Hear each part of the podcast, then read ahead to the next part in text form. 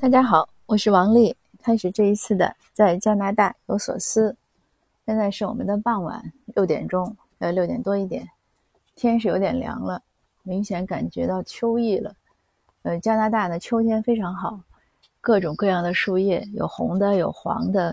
红和黄啊，还有绿色啊，就是同样是这样的颜色呢，深浅又不一样，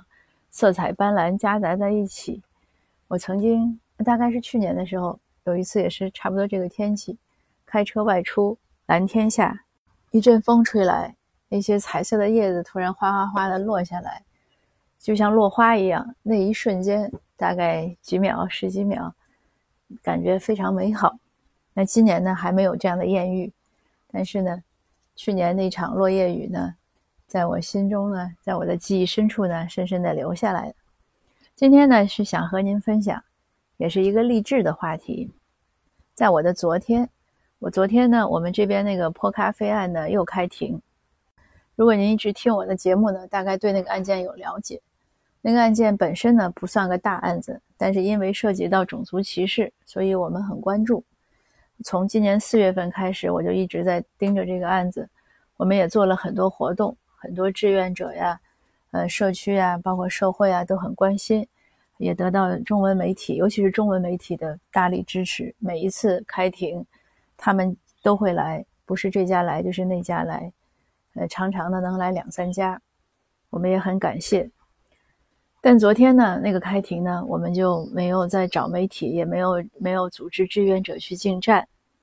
呃，第几次呢我都有点数不清，可能是应该算第六次。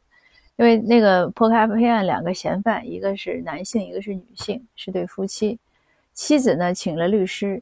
大概呢也基本上快，他的案件应该快终结了，应该可能是下星期三，也许能有一个结果。应该就说，如果用用这个呃官方点的说法，就我们熟悉的电影里的说法，应该还算态度还比较好吧。当然也要看他最后的结果。但是这个丈夫呢非常的顽固。他也，而且他他的案件等于还没有进入到审讯的时候，他还在不停的改期，所以昨天早晨呢，又是他的这个案件。那我们根据这多少次的经验，我们的一个志愿者呢，呃，敏锐的发现了案件每个案子后面有一个不同的三个英文字母字母缩写的代码。那我们就查了一下，那这个丈夫昨天的案件呢，应该还算是要定时间，就是要定正式开庭的时间。因为星期一呢，就是昨天是我们星期三，就在星期一呢，这个案件呢，就是那个妻子的那部分呢，刚审完。当时我们也组织了志愿者，媒体也来了。那星期三这个呢，我们就觉得不想再那么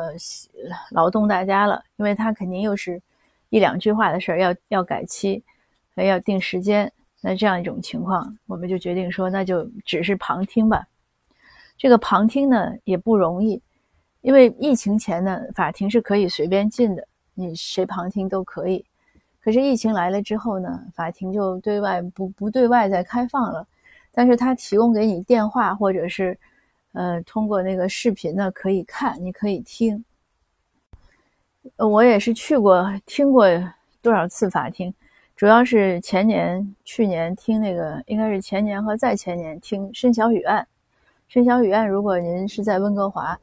呃，或者在加拿大，可能也应该知道这个案件。这个案件呢，现在基本上定的是明年一月份开始审。现在的理由呢是说，因为疫情呢，陪审团组织不起来，嗯、呃，所以拖延了。但是在申小雨案在正式开始有陪审团庭审之前呢，也不知道进行了多少次之前的这样的一些法庭的这种审理工作。我大概至少去了有八次。那每一次呢我都进去听，每一次听完呢基本上都是云里雾里，呃，很多时候呢他们那个都不用扩音器，就是法官和律师他们的距离很近，但是他离旁听席很远，尤其是一些大的那个屋子，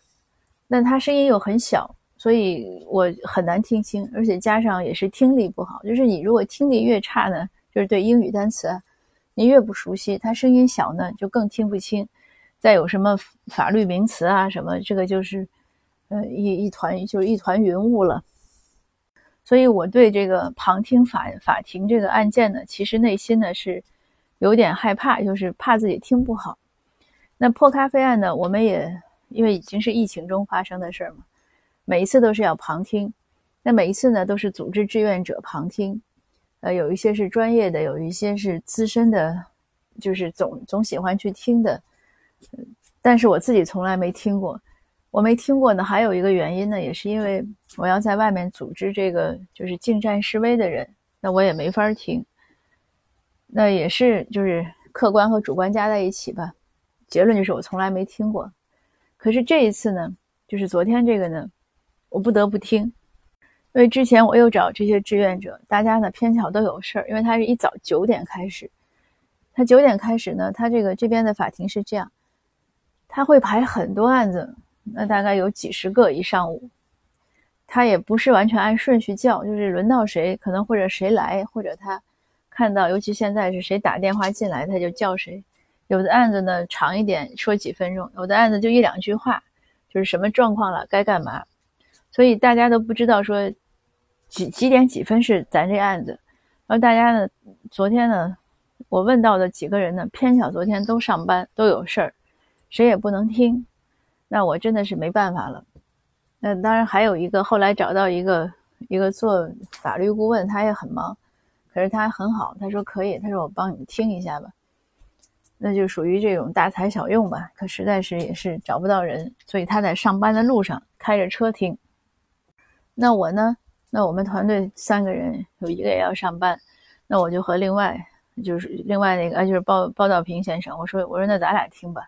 嗯，那他当然没问题了，因为他经历过很多法庭的这样的官司，身经百战。嗯，所以但他的问题呢是他怕不容易拨号进去，因为他曾经试过一次没成功。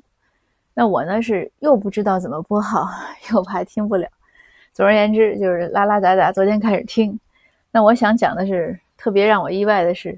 我昨天不仅很顺利的拨号进去了，那当然鲍道明先生鲍先生他也拨号进去了，因为听进去了才知道你拨进去是一个电话会议的一个状态。呃，他应该里面有工作人员，他能看到你陌生的号码拨进来，他都会问你是谁，你就是说下名字就可以，那大概就是这样。然后我就一直在那儿听了有二十几分钟的时候，听到了我们这个案子，果然就说了一句话，他就说了这个案件的排列的序号，那当时是昨昨天应该排在第八，但是之前有一个律师呢，他代理了好像四五个案子，所以他他的有五十几的案子都在前面说了，他就说案件序号，然后说了一下这个嫌犯的姓，连名字都没说，然后真的就一句话，就说应该是他的律师说给公诉人发了一封电邮，有些问题还要讨论，所以延期，那法官就给了一个日期，然后就结束了。然后呢我们几个听的大家就赶紧在微信群里讨论，说谁听到了什么是什么，一凑哦差不多那就是这样了，所以昨天这就听完了。我听完呢我相当高兴，因为这个是对自己的一次挑战，呃，完全没有想到，不仅是就很顺利，而且还就听听的就是七七七八八吧，呃，百分之七八十，基本上也就因为就一句话嘛，所以我就想说呢，还是不要怕，还是有些事儿呢该做还得做，但同时呢，就是为什么我能有现在这个进步呢？因为我从应该一九年秋天开始听英文新闻，那听到现在。听力确实有很大的一些长进，所以就是说不是不仅是不要怕，还还有呢就是需要不断的努力。那也是昨天听完了呢，我本来昨天是约的去见一个女友啊，就是之前我也有讲过，我那个朋友她只有小学毕业，现在却要考雅思，那昨天我说好去看她，因为我们两个也两年没见了，就是疫情从呃去年到今年，我们上次见面还是一九年大概八九月份见过，那真的是两年了。那昨天去看他呢，因为他一直在修就是修佛经，那这个读佛经呢可能我我想可能是真是能开启智慧，他自己也讲他有一些开悟的感觉。那昨天我再见他呢，哎，我觉得他谈吐呢有很大的变化，思维也很缜密，就是整个人都像脱胎换骨一样，他自己也有这样的感觉。他说他现在呢对生活呢不迷茫了，不糊涂了，很多问题呢都一下子觉得哦原来就是这样，就是这么一点事儿就能看开了。呃，然后也就能想到一些对策啊，后续的方法，一些分析。那他的这样的进步呢，和他，你想他虽然真的是小学毕业，可是这么多年呢，没有停止读书，没有停止识字，没有停止思考。所以我昨天呢回来，我就说，我说我今天真的是见证了以开悟的这个过程，为他感到高兴。当然了，我也鞭策我自己，我说我得好好学习和读书，要不然可能赶不上你开悟的速度。因为这个开悟嘛，它这个和这个一般的这个学习，可能大概开悟的速度会更快。那今天的分享呢就到这儿，就是两个励志的小故事，也给您励志，有什么想法，有什么目标，就去努力，就去，要敢于去实现。一个是敢想，第二个是一定要去做。没有行动呢，一切的想呢都是空想。但是如果你不敢想，你不敢去试，你再多的努力，再多的积累也是白白浪费。两个加在一起呢，相信就会错不了。好吧，今天的分享就到这儿，谢谢您的收听，下次见。